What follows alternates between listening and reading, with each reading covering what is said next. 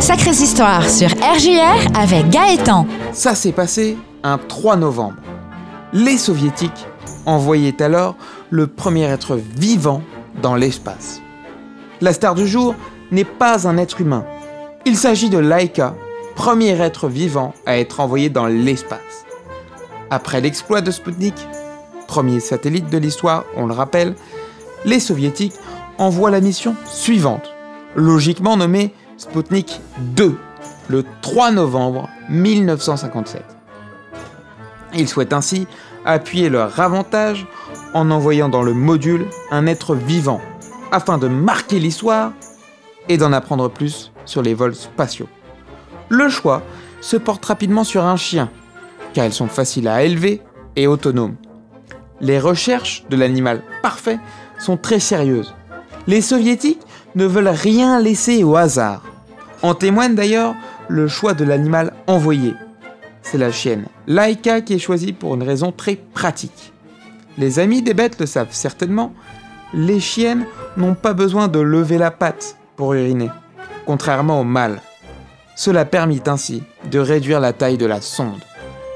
Dès le choix de l'animal effectué, on prépare la mission, avec pour objectif, sous l'impulsion de Nikita Khrouchtchev, secrétaire général soviétique, de prévoir ce vol le 7 novembre afin de célébrer les 40 ans de la révolution bolchevique.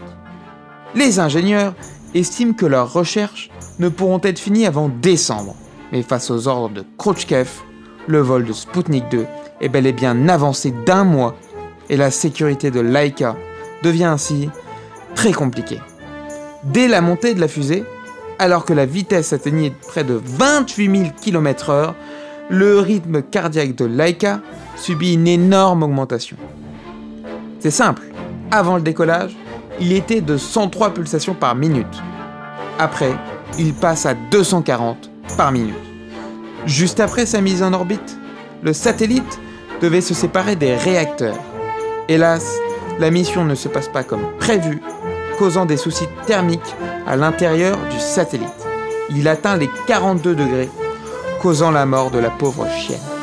Pourtant, la version officielle, longtemps donnée par le Kremlin, fut que la chienne était morte par un poison mélangé à sa nourriture afin de ne pas la faire souffrir lors du retour dans l'atmosphère. Une excuse qui restait évidemment politiquement correcte afin de ménager l'opinion publique qui commençait à s'indigner. Malgré cette indignation naissante, Laika ne fut ni le premier, ni le dernier animal envoyé dans l'espace. Dès 1948, les Américains commençaient en lançant des mouches, puis des singes par exemple, sans grand succès. Suite à cette réussite soviétique, déjà un exploit, on cherche à envoyer des animaux, tout en assurant cette fois-ci leur survie, en vue d'un potentiel vol humain.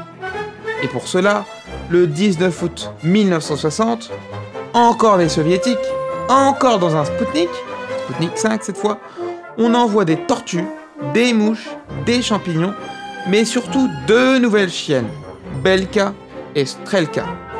Ce furent les premiers êtres vivants à revenir en vie de l'espace, faisant passer les deux chiennes à la postérité. Des timbres à leur image sont d'ailleurs créés à l'époque. Un exploit qui amène une anecdote incroyable. Alors que les dirigeants soviétiques et américains ont alterné rivalité et détente géopolitique, il leur est arrivé plusieurs fois de se rencontrer. La famille Kennedy était très proche des chiens. Elle en posséda d'ailleurs quatre en tout. Une fois qu'ils se réunirent, Jacqueline Kennedy félicita un jour Khrouchtchev pour l'envoi de chiens dans l'espace. Celui-ci, en geste de paix, va alors offrir l'un des chiots de Strelka à la famille Kennedy. Imaginez qu'un chien soviétique a appartenu au président américain, chien qui sera d'ailleurs légué à un autre américain à la mort de celui-ci. D'autres puissances enverront des animaux dans l'espace.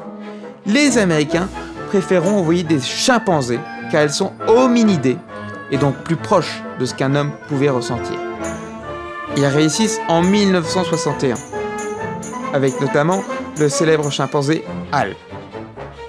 La France va s'y mettre aussi, en envoyant un rat, d'abord, faisant de la France le troisième pays à envoyer un animal dans l'espace, en 1961, puis ils enverront Félicette, une chatte, envoyée en 1963 dans une fusée cette fois, et qui fut récupérée en bonne santé. Cependant, si le chimpanzé Hal est enterré au Temple international de la renommée spatiale aux États-Unis, si Laika a eu le droit à un monument en bronze au centre d'entraînement pour cosmonautes russes, Félicette, elle, n'a rien eu pour la faire connaître. D'ailleurs, on a parlé dans cette chronique d'astronautes, de cosmonautes, mais quelle est la différence entre ces deux termes? Même si ceci ne s'applique pas aux animaux, il y a un terme pour chaque pays. Astronaute est le terme utilisé aux États-Unis, venant du latin astron, étoile, et du grec naute, navigateur. Cosmonaute est le terme soviétique, croisement du grec cosmos, qui signifie univers, et toujours du mot naute. Enfin, le terme spationaute est plutôt utilisé par les Européens, spatio provenant du latin spatium, qui signifie espace. Finalement, les diverses missions animalières soviétiques contribueront à envoyer non plus des animaux, mais bientôt des hommes dans l'espace. À l'image d'un soviétique que vous connaissez forcément, Yuri Gagarin. Mais ça, c'est une autre histoire.